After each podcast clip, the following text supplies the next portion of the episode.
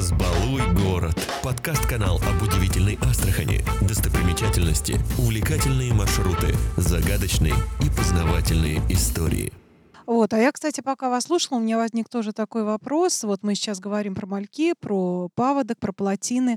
А как э, рыболовство влияет на э, нашу рыбу? И вот почему э, бывают там запреты, вот это не ловите, вот с такого по такое-то не ловите. Вот. э, Как, как рыбакам э, это понять и как рыбакам обе- объяснить это, зачем вот э, такие запреты существуют? А, Если мы говорим а, сейчас, а, вот в эти дни, когда мы с вами да, записываем а, наш подкаст замечательный, обсуждение идет а, инициативы по запрету вылова воблы в этом году а, с первого по десятое апреля. Пока как бы такие задачи стоят.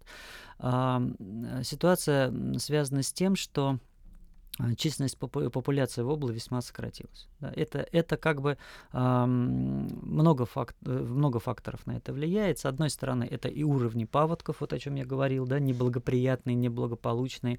В большей мере, ввиду особенностей экологии, сейчас не буду на этом останавливаться, но э, они сказались именно на вобле, как в таком вот знаковом виде. Э, С одной стороны. С другой стороны, это весь объем изъятия, то есть весь, весь тот объем рыб, которых мы вылавливаем. Любители.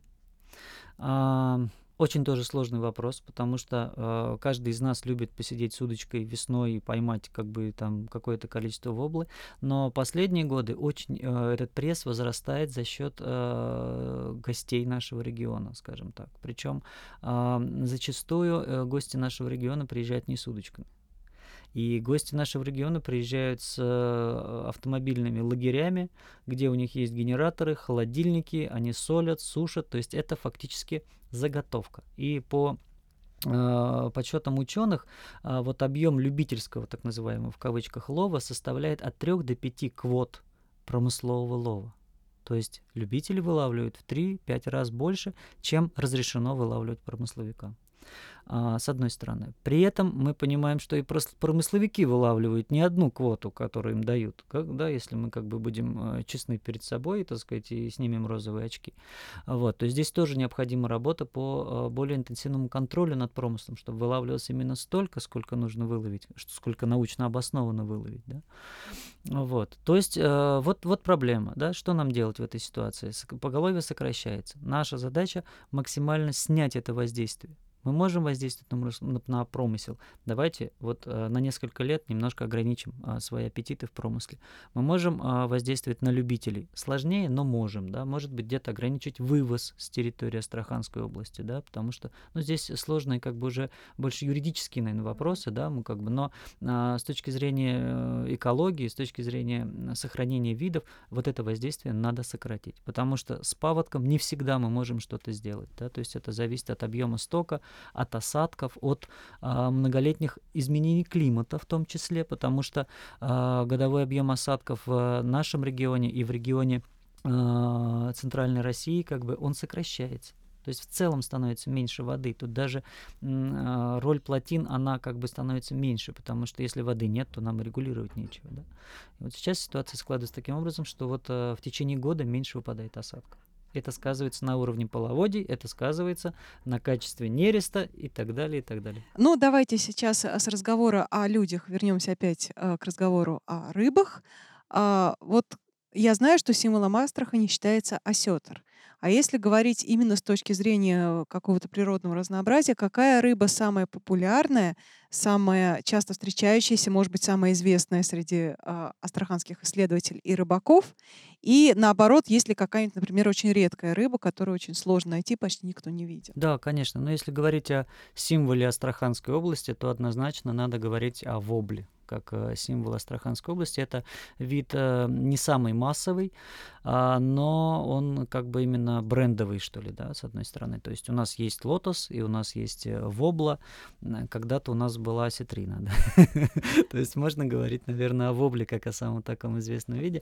Он очень интересен, то есть это вид полупроходной, то есть мы уже говорили об этом, это вид, который проживает, большую часть жизни проводит в Северном Каспии, поднимается только на нерест сюда к нам. Это вид, который кормит множество людей. Говорят, даже вот для космонавтов еду изготавливают из воблы. Но если говорить о виде, на, на, на, ну, наиболее редких видах, да, рыб, то, наверное, можно назвать а, каспийского лосося или кумжу. То есть это один из представителей лососевых, единственный, собственно говоря, представитель, из представителей лососевых, обитающий в Северном Каспии. Но вот отдельные встречи этих рыб еще где-то там вот бывает, не каждый год. Вот. При этом надо сказать, что вообще в ихтиофауна нашего региона, она очень богата а, видами-эндемиками, то есть теми видами, которые встречаются только у нас. А, связано это с тем, что Каспийское море обособлено, да, отлет, отделено от Мирового океана, и многие виды, а, попав сюда, они как бы видоизменялись, формировали а, ну, вот особое а, какое-то строение, особенности а, своего, так сказать, и внешнего вида, и строения, и так далее, экологии. Вот. И поэтому у нас эндемиков достаточно много. И вобла, и как раз-таки вот кумжа, каспийский лосось, он, они тоже являются эндемичными mm-hmm. видами. А, кстати, вот в самом начале нашего разговора вы упомянули, что у нас совсем недавно какой-то новый вид открыли, ну, который вот у нас. А, а что это за вид, что это была за история? Вот как вообще, как открывают новые виды? Ну, рыб.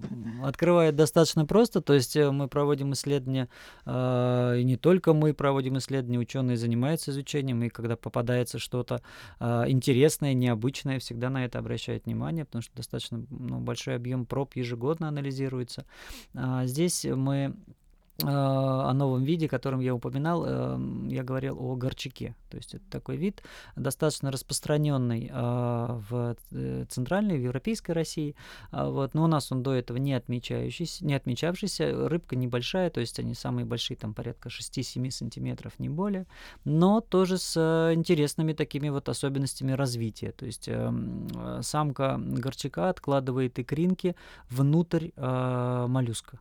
То есть непосредственно, в, так сказать, на, изнутри, у нее достаточно длинный такой яйцеклад, и вот там пять-шесть-семь икринок за раз она откладывает на внутреннюю поверхность моллюска, а, тем самым моллюск от этого не страдает, но икринки находятся под надежной защитой, то есть это вот тоже такая особенность. Практически кладет банковский сейф. Да, да, да, да, да, именно как банковский сейф, при этом, что живой моллюск, естественно, он фильтрует воду, и это обеспечивает аэрацию, приток свежей воды всегда к эмбрионам развивающимся, это очень такой удачный ход.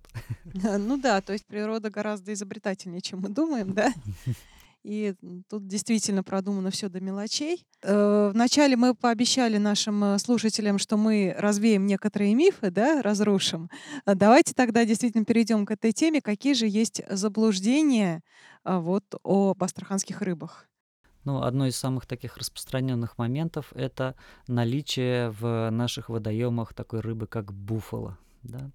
Большеротый буфало, значит, каким образом это появилось? Действительно, в в позднесоветское время пытались достаточно активно и проводились работы по вселению этого вида. Это вид, обитающий в Северной Америке. Относится к семейству чукучановых, но этот вид э, не прижился в наших условиях, что-то ему там оказалось не, не, неблагополучно, э, но м, примерно в это же время э, появилось достаточно большое количество серебряного карася, то есть это вид, который э, был внесен э, искусственно, э, где-то намеренно, где-то случайно, э, вместе с растительноядными видами с Дальнего Востока, то есть когда завозили там патастолобиков и так далее на рыбводы, вместе с ними попал и серебряный карась. И как раз массовое появление серебряного карася совпало с попытками вселения буфало. И наверняка писали об этом в газетах, люди это читали, и, поймав необычную рыбу, принимали серебряного карася за буфало. Буфало у нас нет, у нас есть серебряный карась. Достаточно редко встречается, в наше время достаточно редко встречается золотой карась. Это исконный вид, который в дельте Волги всегда обитал, но он оказался потеснен вот серебряным карасем, который, ну, очень часто встречается у нас в водоемах. Это вот первый, да, такой вот миф распространенный. Мы даже можем пойти на какой-нибудь рыбный рынок, и там обязательно вам скажут, что вы покупаете буфало. И вас обманут. Да, ну да, люди как бы вот не знают. Это укрепившаяся такая, такая ошибка. Вот. И второй как бы момент распространенный — это когда маленьких судачков небольших называют бершики. тоже очень распространенная вещь. Купите бершиков там где-нибудь на рынках и так далее. На самом деле это два разных вида. То есть есть обыкновенный судак и есть берш. А берш действительно не вырастает больше судака, то есть он э, меньшего размера, но визуально можно их отличить любом, э, любого размера судака э, от берша. Это сделать очень просто. У судака всегда есть клыки. Какой бы он маленький ни был, если мы заглянем ему в рот, мы увидим а, две пары клыков, выделяющиеся на фоне основных зубов.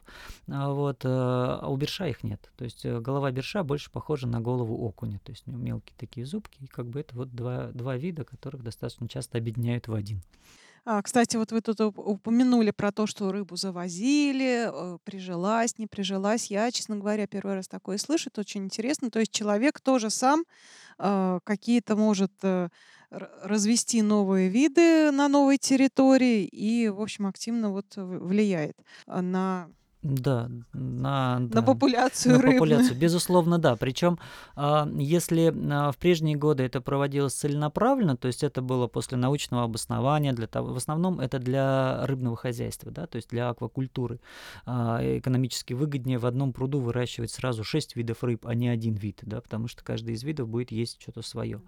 Поэтому эти работы активно проводились. В наше время у нас другая проблема. У нас очень часто в водоемы попадают рыбы, рыбы не свойственные в основном а, виной тому а, аквариумисты-любители. Да? То есть часто бывает такая ситуация, кто из аквариумистов а, наверняка с ней сталкивался, рыбка вырастает, а, значит, в аквариуме ей тесно, давайте мы ее спасем, отнесем на речку и выпустим.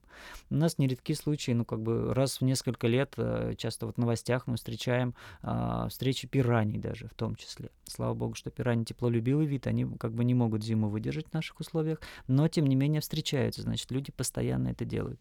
Я хотел бы предостеречь людей от вот этого поступка, потому что вы можете очень сильно навредить. Как правило, виды, появляющие, осваивающие новую территорию, они очень активно начинают размножаться, если все удачно сложилось, и потесняют местные виды. Это не идет на пользу. Как правило, это не идет на пользу, и многие регионы мира сталкиваются с целым засилием и таких вот...